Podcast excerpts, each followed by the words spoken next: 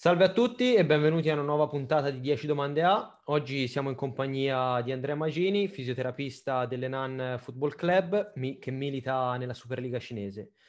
Ciao Andrea e buon- buonasera. Intanto ti chiederei principalmente un po' di, di presentarti, insomma, di, di, qual è stato il tuo percorso sia dall'università a, a tutti i vari lavori che hai intrapreso, perché comunque è da diversi anni che lavori all'estero e hai avuto varie esperienze, insomma, se intanto ci dai una, uno, un, uno sguardo, insomma, ci, ci fai un, un, un, riassunto di qual è stata la tua carriera e di quello di cui ti occupi ora.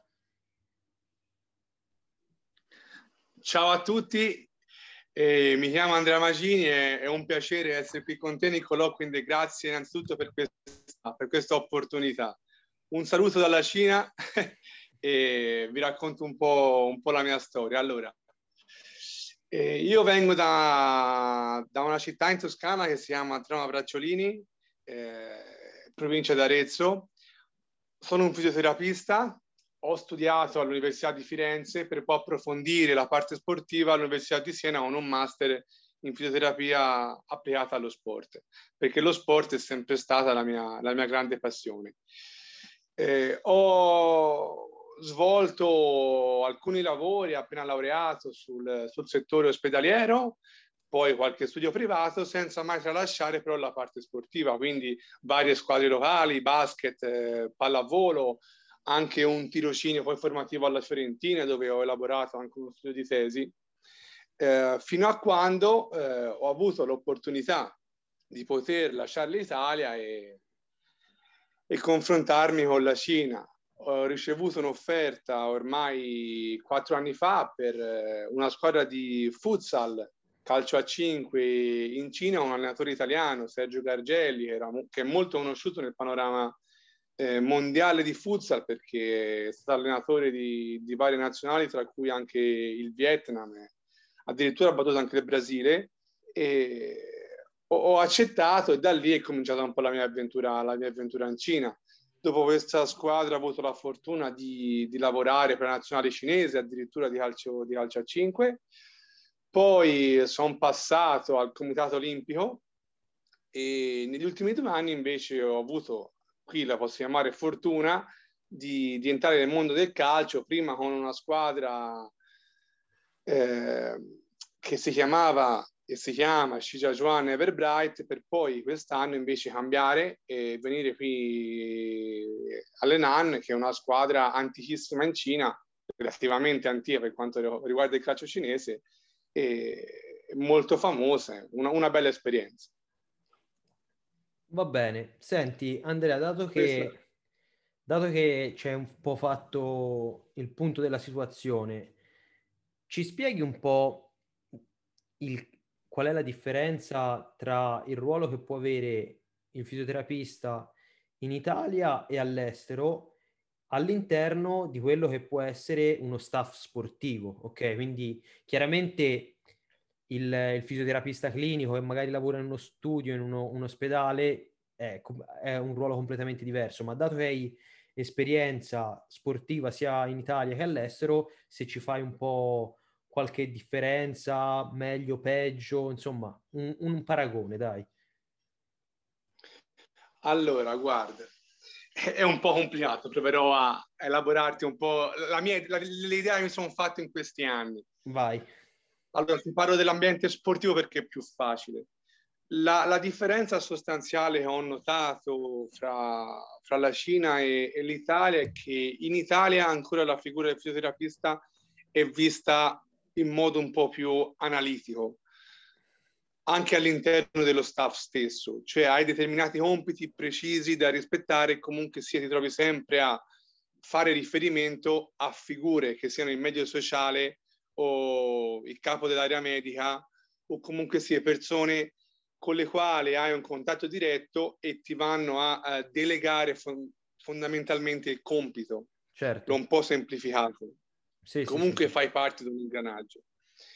Quello che invece ho visto in Cina a tutti i livelli, perché ormai ho avuto esperienze sia a livello nazionale che internazionale, anche con squadre cinesi e anche Comitato Olimpio, è che la figura del fisioterapista qui è più, passami il termine, eh, rinascimentale, cioè a 360 gradi, certo. si occupa un po' di tutto.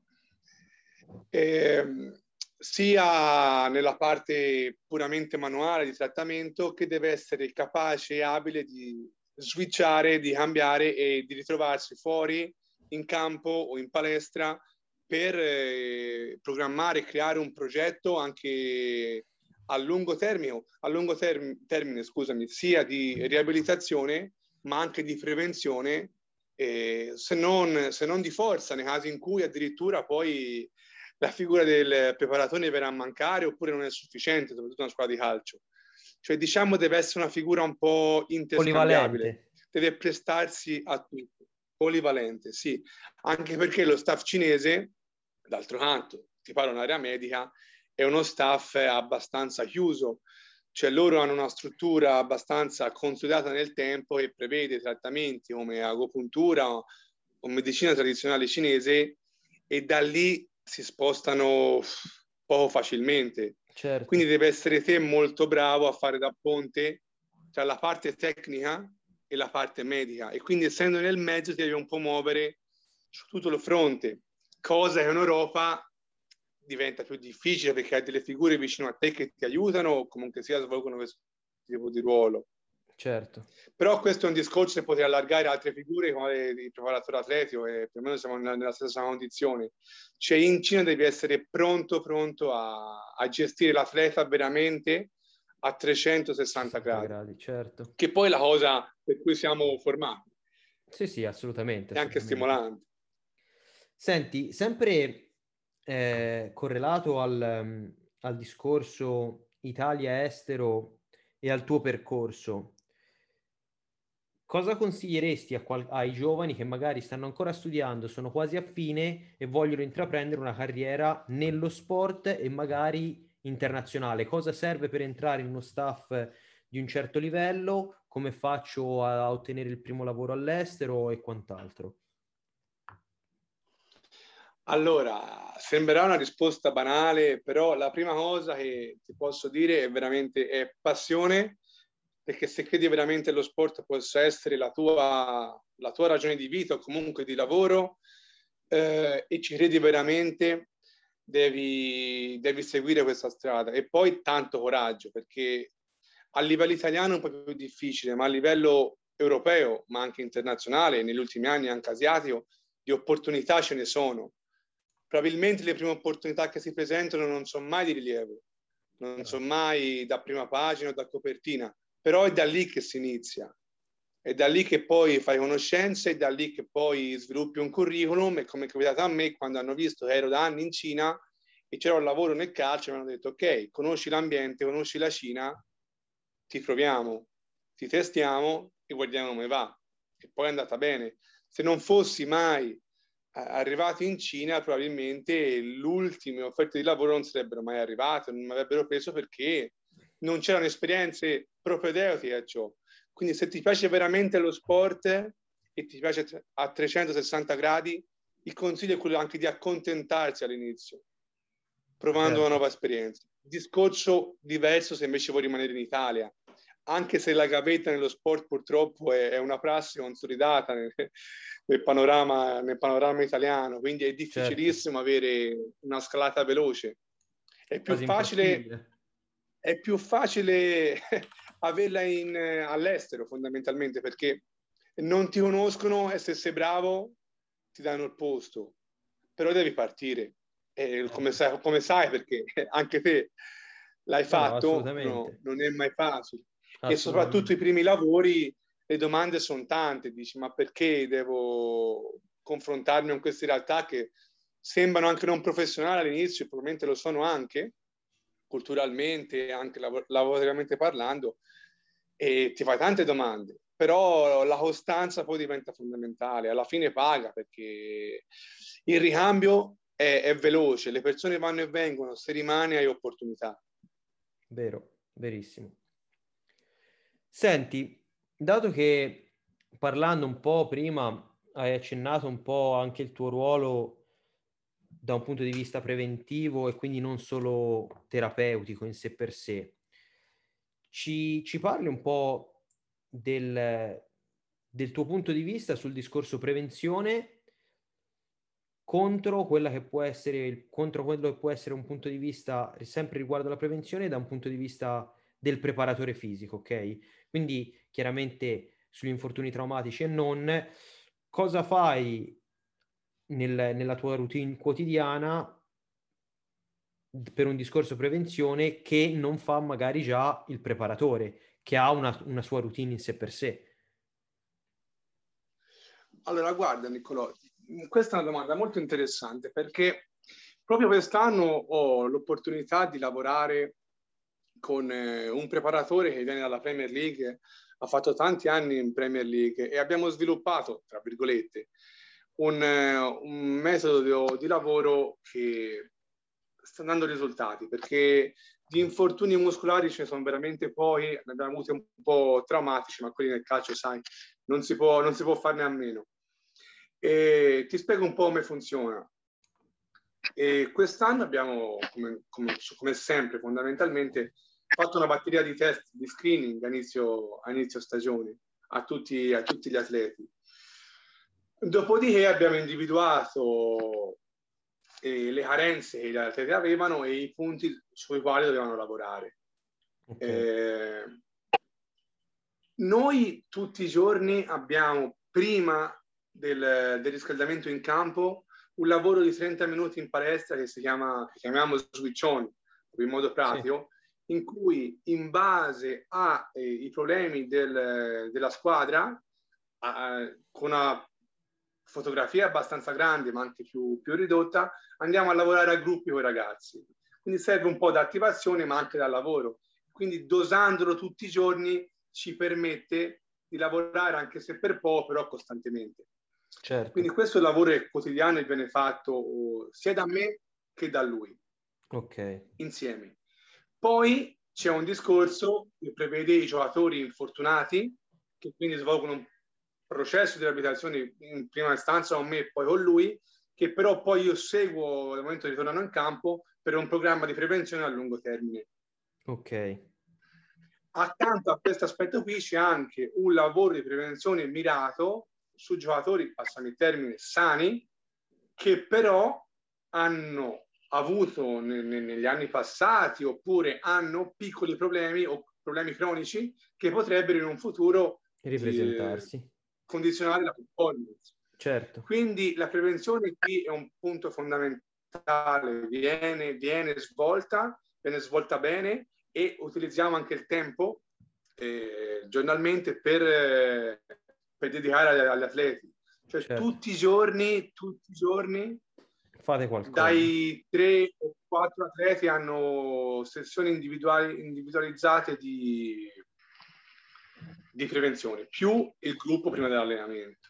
Certo. Eh, e penso che sia importante perché come fisioterapista hai un, un quadro abbastanza completo dell'atleta, lo segui e puoi costantemente fornire feedback poi al preparatore che lo andrà a condizionare nella forza e poi la forza, come sai anche te, è fatta prevenzione, perché un atleta certo. forte, un atleta pure, pure resiliente. Quindi individualizzando i punti sui quali lavorare, allora diventa un lavoro interessante.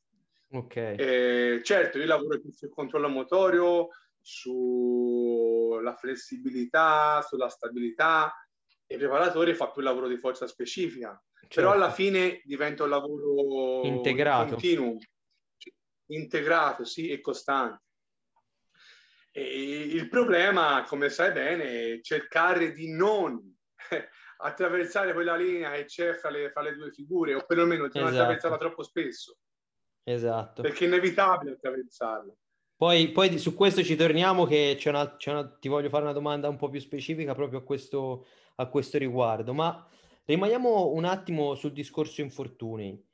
Andiamo un po' più nello specifico, dato che lavori nel calcio, sappiamo bene che eh, il crociato anteriore, insomma una lesione del crociato anteriore è tra i traumi più frequenti nel calcio, ok? E probabilmente è anche quello un po' più studiato a livello di ricerca, ok? Tu personalmente come ti approcci al recupero di una lesione e come collabori in sinergia appunto con il preparatore atletico per la sua prevenzione e per il, per il return to play del giocatore. Guarda, mi trovi preparatissimo perché abbiamo avuto nell'ultimo mese due rotati anteriori. Perfetto. Cioè, perfetto. Freschi, freschi di operazione.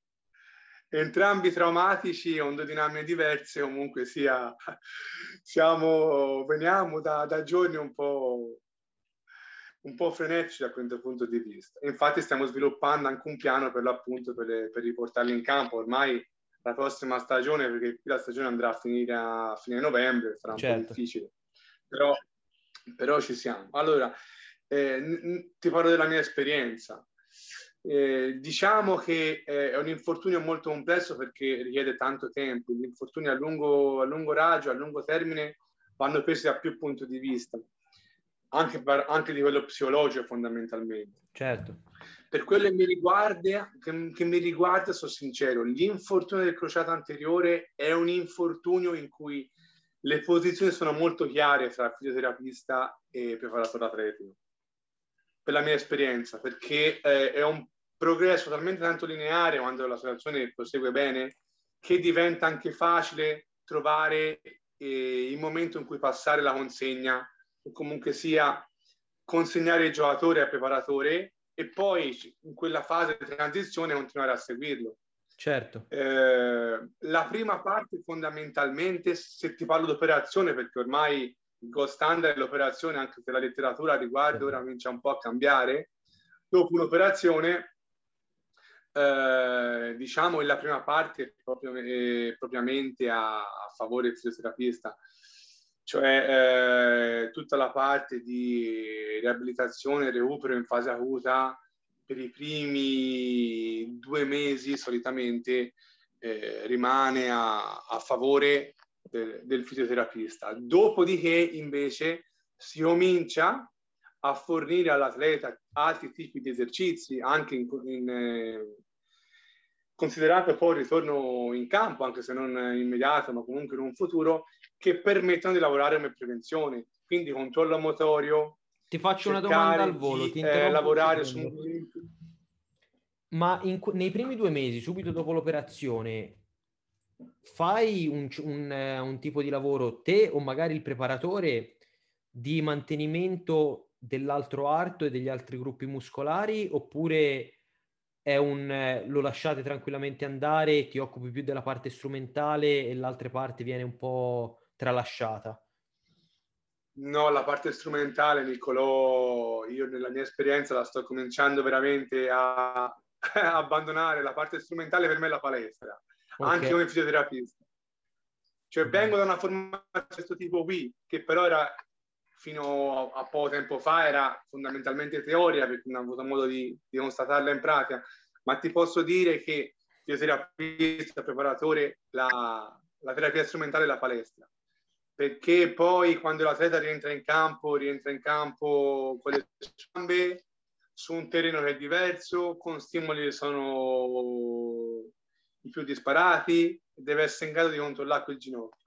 Certamente la terapia strumentale è, va, si, aiuta. si svolge parallelamente poi il recupero funzionale dell'atleta, mi mancherebbe, aiuta, e diventa anche una routine quotidiana che ti permette anche di, di valutarlo sul lettino e considerare vari parametri, sia di forza, sia di gonfiore, sia di lunghezza, sia di, di tutto.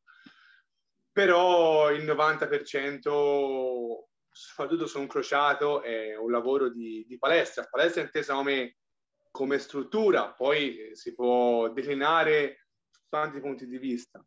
Comunque sia, eh, ci sediamo, un preparatore, e facciamo un piano com- di comune accordo, poi io come fisioterapista porto avanti nei primi mesi perché l'atleta bisogna avere una persona di riferimento certo. e lui insomma è più concentrato su altre cose.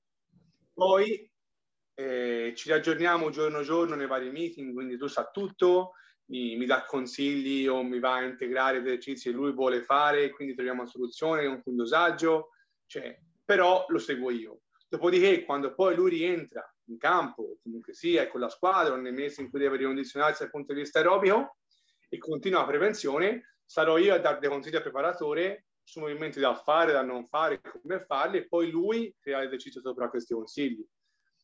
Però è, è importante che il giocatore abbia una figura di riferimento, soprattutto all'inizio. Certo. Se no diventa, diventa, un po' difficile da gestire, anche perché ha tante informazioni, soprattutto nel calcio professionistico c'è la stampa, c'è il general manager, c'è l'allenatore che vuole in campo, c'è il dottore cinese, quindi ha tante, tante, tanti, tanti stimoli e gestirli diventa difficile. Quindi se gli dà un piano di lavoro e un modo di lavoro, un metodo di lavoro univoco, reagisce meglio. Perché alla fine anche somministrare un esercizio, e parlo di somministrazione perché alla fine è quello, come lo voglio fare io, come lo vuoi fare te, è comunque diverso. Quindi se lui si crea una routine, è finito. Certo, certo, certo. Poi il lavoro dietro le vinte rimane invariato, però poi il contatto, quello diretto, il contatto diretto invece rimane, rimane diverso. Chiaro, chiaro, chiaro. Senti, parlando un po' di allenamento, ora negli ultimi anni sono stati fatti molti studi sul tema allenamento cognitivo, neuroplasticità e tutto quello che ci sta intorno. Ora, personalmente noi abbiamo incontrato vari fisioterapisti che sono entusiasti di questo tipo di allenamento e molti che invece sono scettici. Qual è la tua opinione al riguardo e insomma cosa ne pensi?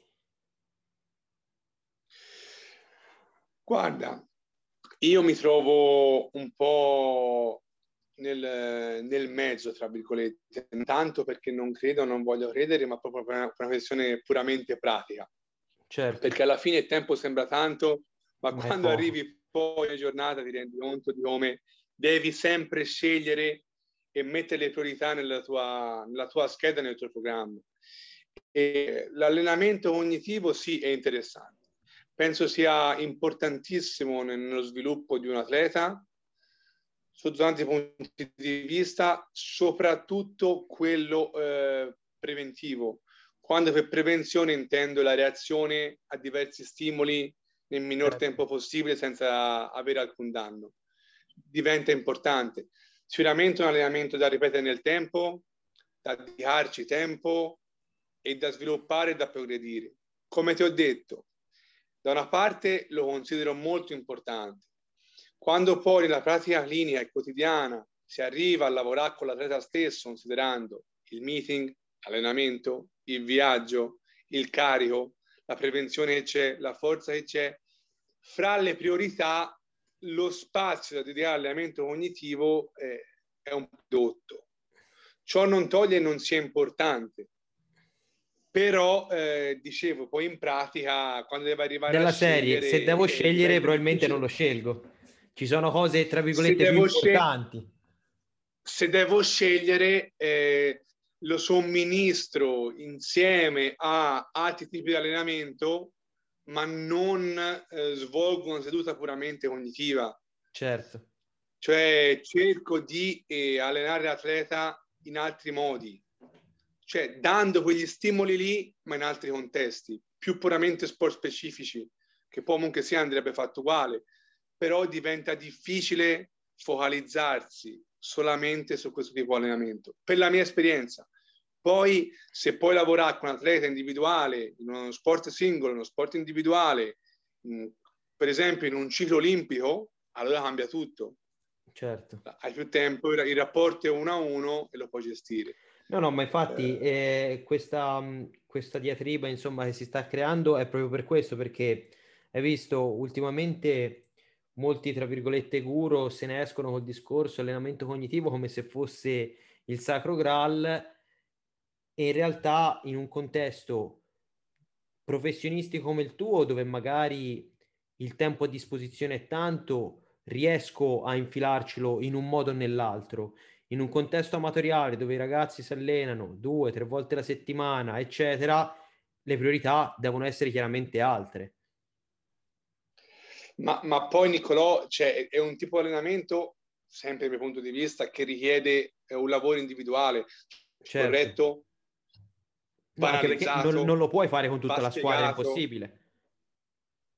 Eh, di, no, diventa un tipo di lavoro diverso, diventa prevenzione. La chiamerei, la chiamerei, prevenzione fondamentalmente, diventano esercizi di prevenzione inseriti in un contesto sport specifico.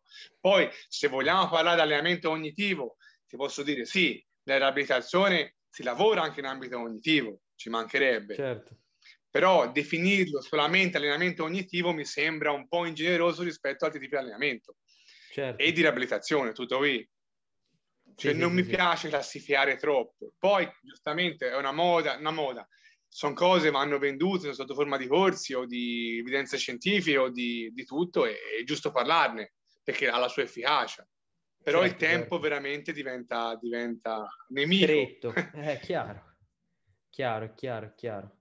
Senti, eh, ritornando un secondo al discorso relazione fisioterapista-preparatore, soprattutto qua in Italia si vede spesso questo gap no? tra fisioterapia e riatritizzazione, questa, come se si tendesse molto a scindere i compiti, no? dove oh io sono un preparatore, quindi la parte di riatritizzazione è mia, te fai solo la parte di fisioterapia, ok?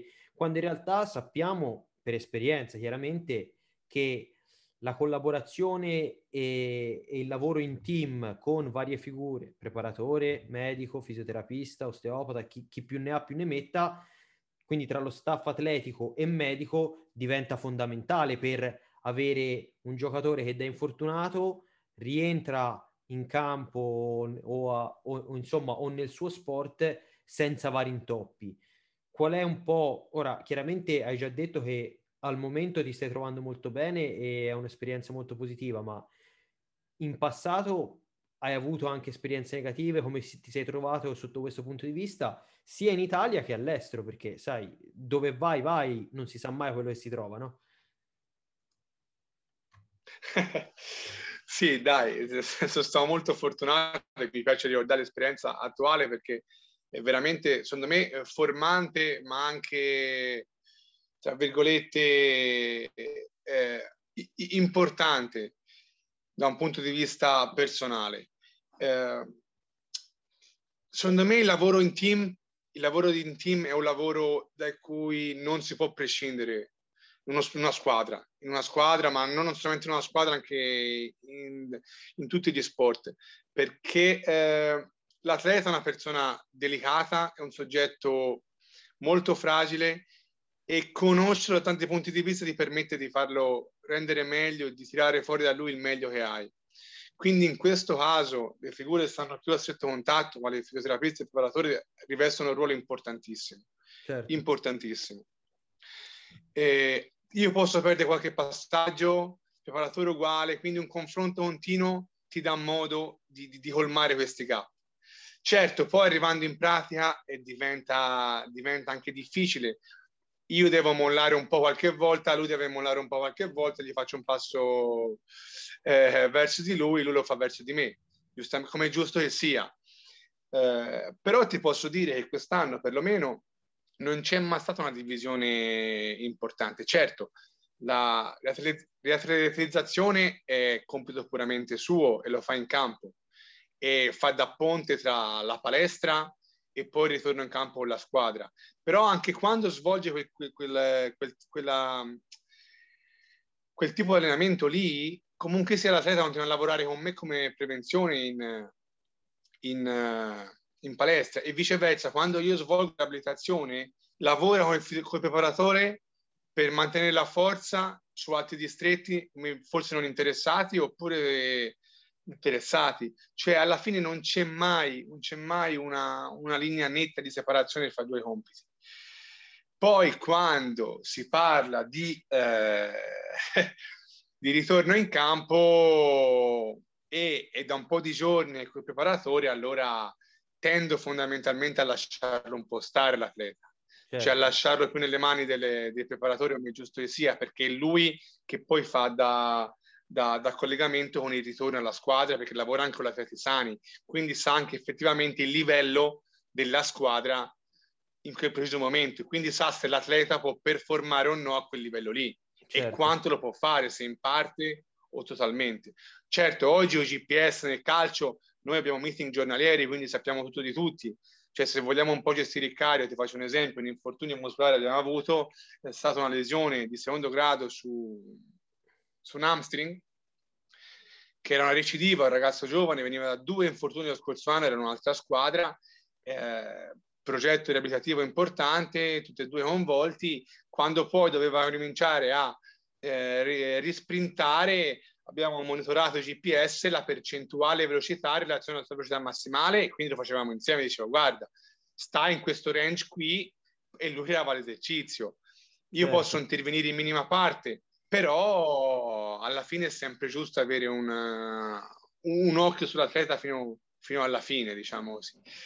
E prima invece l'esperienza avuta l'anno scorso è stata terribile, terribile perché non c'era modo di, di, di avere neanche un dialogo, era, erano completamente due mondi paralleli. Dove finiva la palestra iniziava la parte preparatore. Il problema non è tanto questo, perché l'atleta alla fine è abituato a lavorare con figure diverse, è anche giusto. Il problema è che poi quando va da una parte all'altra si dimentica completamente l'altro, l'altro tipo di, di allenamento e, e, non è più accettabile in, un, in uno sport professionistico. Certo. Perché l'atleta deve continuare a fare prevenzione e lavoro di forza tutto l'anno. Tutto l'anno. Assolutamente, assolutamente. E a quel punto lì cerchi, cerchi il male minore, cerchi di lavorare più che puoi quando è con te e lo, lo abbandoni un po', speri rientri il prima possibile quando fa parte della squadra rientri a un programma di prevenzione. Ti parlo dal mio punto di vista. Poi, come la ragione preparatore, non te lo so dire, però anche lui, se trovasse un fisioterapista in queste condizioni, dovrebbe, dovrebbe cercare di tagliarsi gli spazi fuori dall'ordinario. Assolutamente. Però diventa anche un rischio perché poi l'atleta si sottopone a carichi che vanno oltre quelli che dovrebbe avere con una normale certo. routine di allenamento. Certo, certo. E in Italia, tra virgolette, è più facile, è più facile perché, come dicevo prima, è proprio netta la separazione, perlomeno nella mia esperienza. Certo. Cioè non c'è neanche da discutere. Sì, sì, sì. sì. Cioè, proprio... Oggi è mio, va bene. E via, poco da fare, poco da dire. Poco da dire. Beh, senti, affrontiamo un altro argomento invece perché recentemente, che poi recentemente si parla di, di diversi anni ormai, un argomento molto trattato è quello della miofascia, ok? Quindi e della sua correlazione agli infortuni prettamente muscolari e non traumatici. Ora, tu personalmente lavori sul rilascio miofasciale, quanto pensi che questo sia importante nella tua esperienza e quanto pensi che questo sia importante non, prettamente, non solo da un punto di vista prevenzione infortuni, ma anche da un punto di vista prestativo? Allora, eh, sì, sono sincero, sulla fascia, sul punto di vista mio fasciale ci lavoro. Ci lavoro perché ho visto che tante volte, anche nell'ultimo periodo, atleti si trovano a lamentare dei, te li chiamo dolori, ma sono fastidi che non sono infortuni muscolari veri e propri, ma sono disturbi della, della, parte, della parte miofasciale. Quindi un lavoro mirato eh, è necessario a questo punto di vista. Certo, eh, il lavoro sulla fascia eh, puro e semplice aiuta tantissimo, aiuta tantissimo, sia che sia svolto a livello passivo che a, livello attivo. Eh, certo va integrato, come ti dicevo prima, un, un lavoro un po' più a, ampio, ampio raggio. Eh, credo, credo, che nello sport eh, moderno, che richiede tanta, tanta, tanta prestanza fisica, che ha poi tempi di recupero, che ha tanta pressione, che ha, ta- che ha alti carichi, sia veramente importante lavorare sulla fascia. Certo, come quando diventa difficile dirlo, è più facile lavorare sulla fascia quando si presenta un disordine su quella struttura lì.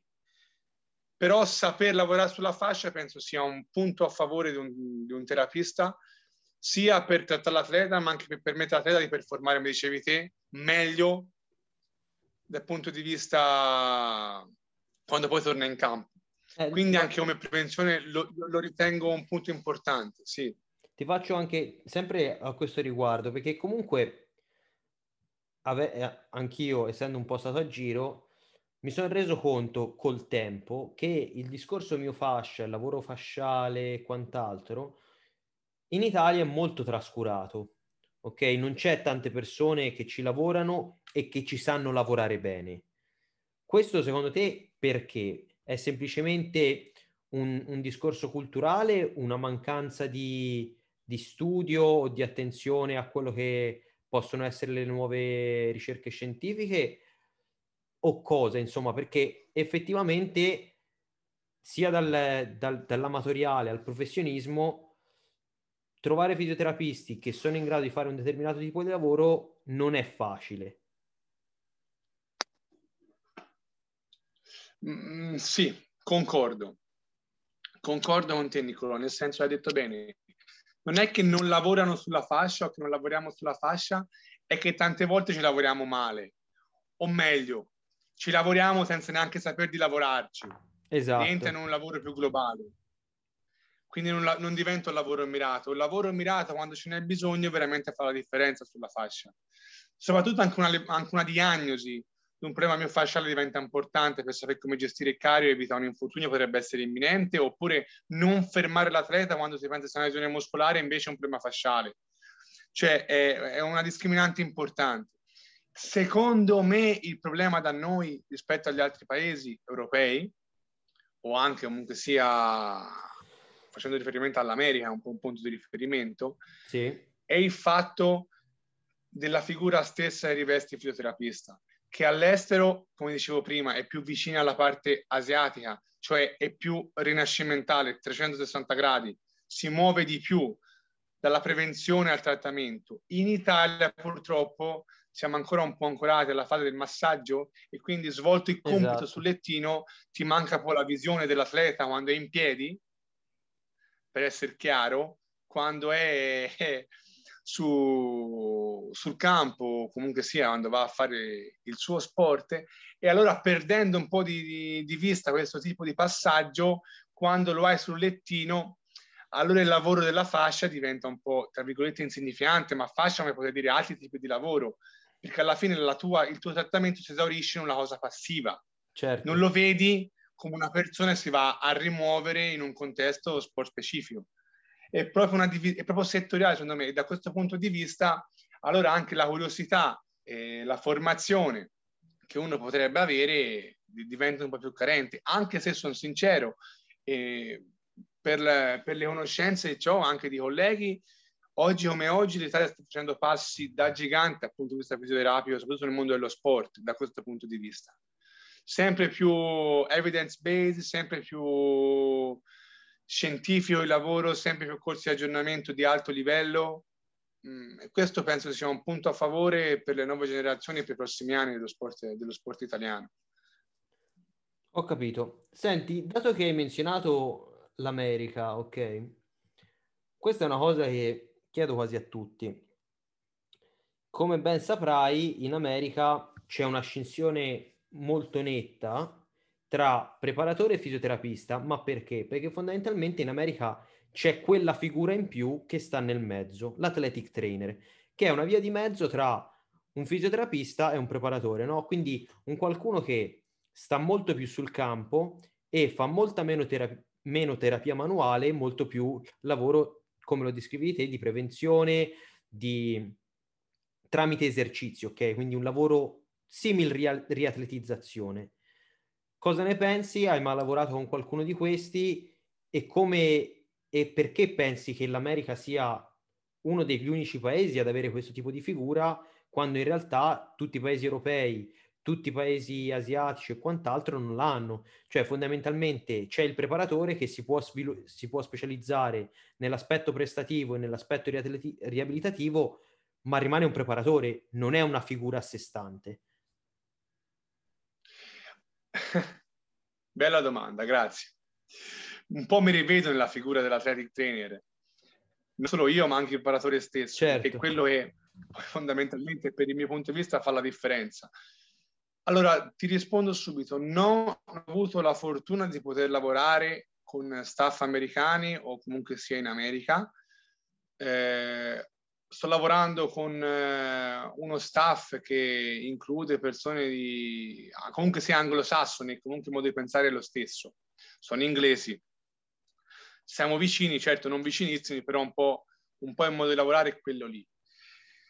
Eh, penso che, ritornando al discorso che facevo prima, l'athletic trainer sia la persona che veramente riesce a raccogliere da ambo le parti le informazioni perché sia il fisioterapista che il preparatore sono a stretto contatto con, con l'atleta e riesce a condensarle e fare una sintesi. E da poi, avendo modo di seguirlo poi a, a questo punto per tanto tempo, perché essendo nel mezzo sarà sempre in contatto con l'atleta esatto. da tutti i punti di vista, riesce, riesce veramente a fornire al fisioterapista quando c'è la riabilitazione consigli ottimali e al preparatore a, eh, anch'esso a dargli qualche spunto che gli permette di modificare giornalmente il lavoro sull'atleta, sia in positivo che in negativo, o frenandolo o aumentando i carichi, perché ha una figura completa dell'atleta, dalla prima fase all'ultima.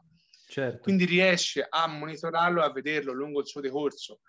E, e, è una cosa che per me è imprescindibile poi a, a, livello professionistico perché quando conosci l'atleta da, da, dal primo giorno dell'infortunio all'ultimo giorno e rientra in campo e non solo, allora il margine d'errore si, si esaurisce, tra virgolette, diminuisce, certo. esaurire è un po' un problema, un'utopia, però ti no, aiuta certo. tanto, tanto, tanto. E sono un po' pionieri in questo, anche se poi alla fine, oggi come oggi, il fisioterapista deve essere per forza un, un athletic trainer, non, puoi, non puoi non conoscere esercizio terapeutico o, riabilitazione in campo, tra virgolette. No, certo, si, cioè, torna al, discorso di prima, si ritorna al discorso di prima dove, come dicevi te, eh, si crea quella problematica dove il fisioterapista fa il classico lavoro da lettino che possa essere strumentale o che possa essere manuale, ma si esaurisce lì e non c'è quel passaggio in più che poi lo può portare a un completo recupero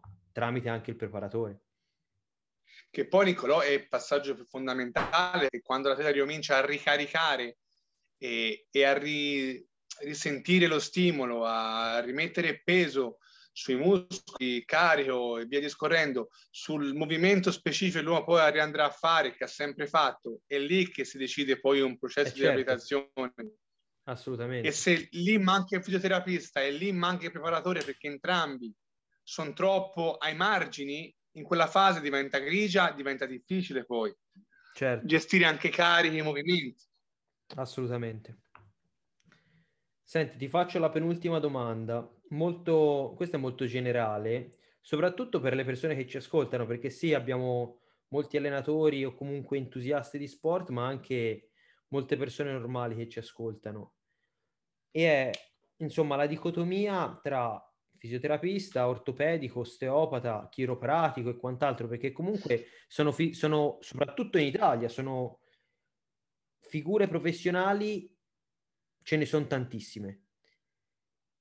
Come fare a scegliere la figura professionale giusta in base al problema che posso avere, qua può essere un problema, soprattutto per chi non ne, per chi non ne è esperto. Quindi se tu riuscissi a fare un po' di chiarezza sulle principali differenze tra queste figure e su come ognuna di queste lavora un aspetto diverso, sia all'interno di una squadra, ma sia per un discorso privato, perché chiaramente in un club professionistico come il tuo sicuramente ci sarà un medico sportivo, un ortopedico, un fisioterapista, un osteopata, un chiropratico, chi più ne ha più ne metta, quando magari poi un soggetto privato che si è rotto il crociato, ha avuto un, un certo tipo di infortunio, che può essere anche un amatore, deve scegliere la figura dove andare per curarsi, magari può far confusione. Eh, sì, questo è un problema abbastanza ricorrente, anche di difficile gestione. Ti dico un po' il mio punto di vista, mi dicevi bene te, eh, qui è facile perché sei sempre a contatto con le persone, con figure che sono H24 disponibili e quindi diventa facilissimo poi anche raggiungerle e avere, avere un consulto e c'è una scala gerarchica anche abbastanza definita, sia perché i ruoli sono abbastanza segnalati, sia perché quotidianamente hai dei meeting e quindi ti puoi confrontare. Certo. Dal punto di vista privato diventa più difficile. Ora, per l'esperienza che ho io, che ho avuto io, ti posso dire che la figura del fisioterapista, in, eh, considerando qualsiasi tipo di infortunio acuto, ma anche cronico, oggi come oggi è una, una figura abbastanza accessibile direttamente, anche come prima istanza, sia dal punto di vista economico sia dal punto di vista logistico. Certo. Quindi potrebbe essere già un primo screening molto più facile di un medico o di un ortopedico, sia un medico di famiglia o un ortopedico. Poi sta al fisioterapista stesso avere le conoscenze, perché poi alla fine si parla di conoscenze, e anche, tra virgolette, la, te la butto lì, l'umiltà, se non si è in grado di poter gestire un problema, di eh, segnalare il paziente, segnalare anche al paziente dove dover andare e che diventa una consulenza importante, ma anche trattamento stesso, perché un giusto consiglio rispetto a un professionista tipo, che può essere un ortopedico piuttosto che un neurologo, piuttosto che un reumatologo, piuttosto che, non lo so, un osteopata stesso, visto che oggi è una figura abbastanza eh, diffusa in Italia, eh, potrebbe permettere di risparmiare sia tempo che soldi, ma anche dolore al, al paziente stesso. Certo. Cioè io penso che le figure che hanno più accessibilità, come questo fisioterapista, debbano avere anche la responsabilità poi di istradare il paziente stesso nel momento in cui si rendono conto e non sono in grado di gestirli o hanno dei dubbi clinici, perché ci sono. È impensabile arriva un paziente e sia un quadro sempre pulito e chiaro. Certo. Quindi se si ritiene opportuno avere un consulto, allora sì, indirizzare il paziente dall'esperto o dallo specialista più indicato. Come dicevo prima, può essere l'ortopedico un problema traumatico. E allora sì, poi il paziente ti torna con una diagnosi il lavoro può comincia- cominciare, se no rischi di fare l'effetto rebound e il paziente gira come, come fosse in un campo da tennis una pallina e non sa mai dove, dove andare e poi perde anche la fiducia nelle, nelle, nei professionisti sanitari stessi perché non, non ha più una, una un risposta univoca. Anche, certo. Io penso che la consulenza diventi importante come un trattamento, cioè saper considerare il paziente è un aspetto imprescindibile di una, di una figura sanitaria, che sia un fisioterapista un medico o che... anche il preparatore, perché il preparatore ha, accesso diretto a, anche nell'infortunio, sia cronico che acuto, perché nelle palestre, oggi come oggi o negli vari sport, eh, certo. succede spesso. Assolutamente. Senti Andrea, ti, ti faccio l'ultima domanda che in realtà non è proprio una domanda, ma è un po' il tuo take, insomma, su, su quello che è la carriera sportiva per le persone che si stanno approcciando al mondo del lavoro o vogliono farlo, ok? Quindi magari degli studenti di fisioterapia che, che vogliono fare quello che fai tu, arrivare a determinati livelli, se hai qualche consiglio, qualche perla, diciamo, che ti ha aiutato in questi anni per arrivare a dove sei, libero, vai pure. Ritorno un po', mi riaggancio domanda, alla domanda di prima. Lo sport non è un mondo facile. Lo sai bene, non è un mondo facile perché c'è tanta concorrenza, eh, c'è veramente tanta, tanta, tanta, tanta richiesta e poca domanda. Non è un mondo facile perché le persone ci sono, vogliono comunque sia eh, tenere il posto, lo tengono per tanti anni, c'è poco ricambio. Eh, d'altra parte però eh, il lato positivo è che eh, è un mondo che permette, perlomeno agli inizi, tante, tante, tante, tante, tante varie, varie possibilità. Certo, forse non come si pensano, non come si vogliono, non come si vorrebbero. E il mio consiglio è cercare di prendere tutto all'inizio, di sperimentare se stessi nei, negli sport più disparati, eh, nelle situazioni più diverse, anche nei contesti più diversi. E dopo eh, cercare di eh, trovare un po' l'indirizzo, e possa essere o lo sport o, o il tipo di, di, lavoro stesso. Perché lo sport richiede anche dei sacrifici a livello di, di tempo, perché non è un lavoro ordinario, c'è i weekend si lavora, si viaggia La tanto, sera. cioè si va anche un po' a, a, bravo. Se ti chiamano nello sport professionistico devi rispondere. Eh certo, non diventa... c'hai giorni liberi quando gli altri hanno giorni liberi. No, chiaro, ma diventa, diventa anche, anche tra non è per tutti. Cioè, uno che si approccia a un mondo del genere parte sapendo che è così e sarà sempre così. Quindi deve essere una persona comunque che si adatta molto alle situazioni, molto disponibile e, e da un punto di vista sacrifici, come dicevi te, il tempo è uno di quelli, ma anche il discorso affetti, amici, familiari e quant'altro, perché quando lavori all'estero purtroppo è così. Ma è una cosa che non si, che uno sa, che conosce, che si immagina, ma che finché non prova no, non può esserne sicuro, te lo dico per esperienza, perché finché non ti ritrovi in queste situazioni non, non, non ne puoi uscire. Ora, si faceva un conto l'altro giorno, abbiamo iniziato la preparazione il 12 gennaio, dopo le varie quarantene, mm-hmm. e hanno fatto i ragazzi 102 sessioni di allenamento per le varie partite di campionato. Um, lo staff medico e preparatore hanno avuto di giorni completamente liberi solo cinque giorni in questo, in questo arco di tempo, ma non perché sono cattivi o perché lo staff tecnico non te li vuole dare, che ciclicamente si presentano degli infortuni, si presentano delle problematiche da risolvere, quindi deve essere pronto a, a gestirli. Certo. E, e, quindi alla fine è un problema anche da, da, da affrontare. Però ti dicevo, d'altra parte viaggi tanto, il lavoro è stimolante, eh, se hai contatto con atleti sani, performanti, famosi, strutture di alto livello, allora è anche gratificante.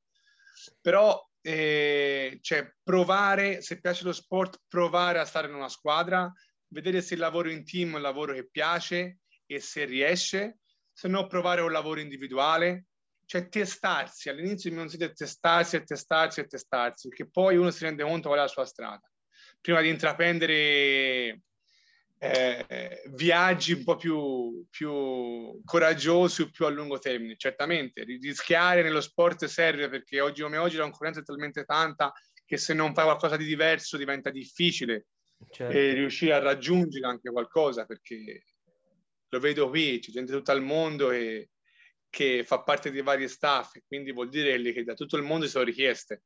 Assolutamente però è, è un ambiente che ti dà tanto, ma ti lascia anche tanto incerto. Non sai mai fino all'anno successivo dove sei, dove sarai, cosa farai. Eh, è da vivere intensamente, da vivere intensamente. Con la valigia pronta. E sì, e poi formarsi, formarsi, formarsi e cercare di migliorare ed eccellere sempre. Rispettare pareri diversi perché ce ne saranno, rispettare posizioni differenti perché ce ne saranno, capire chi sei, dove stai e, e, dare il meglio di te stesso. È un consiglio banale, lo so, ma tanto alla fine vieni classificato e vieni incanalato in una casella e devi, ci devi stare. Assolutamente. Assolutamente. Senti Andrea... E poi viaggiare. Eh vabbè, viaggiare è chiaro, per forza, se no, se no è anche difficile poi adattarsi, no? Meno esperienza hai è più difficile è più difficile adattarsi alle varie situazioni che poi magari si possono, si possono presentare, no? Anche perché, Nicolò, anche se ti trovi di fronte a un paese rispetto tipo al calcio, la Cina è comunque di un altro livello rispetto all'Italia e all'Europa, però c'è sempre qualcosa da imparare. Per esempio, dal mio punto di vista ho avuto un accesso direttissimo all'agopuntura, che è una metodica che da noi è poco sviluppata, un po' praticata, e, e ti dà modo di avere uno, un'arma in più nel tuo bagaglio, ma potrei parlare di altri sport di altre situazioni o di altre culture. Quindi essere aperti, diciamo, essere aperti è un consiglio importante. Non essere troppo rigidi sulle nostre convinzioni perché alla fine certo. lavoriamo le persone, le persone hanno bisogno di essere capite. Assolutamente, assolutamente. Va bene Andre, io non ti rubo altro tempo e ti ringrazio per questo, per questo podcast e magari dai ci risentiamo, ne facciamo un altro tra qualche mese quando magari sia un po' più libero. Sì, ti aspetto, aspetto in Cina poi. Ah, speria- speriamo, speriamo dai. Speriamo di rivedersi anche di persona, dai. Va bene? Volentieri. Vai, a presto. Ciao Andre. Ciao a tutti.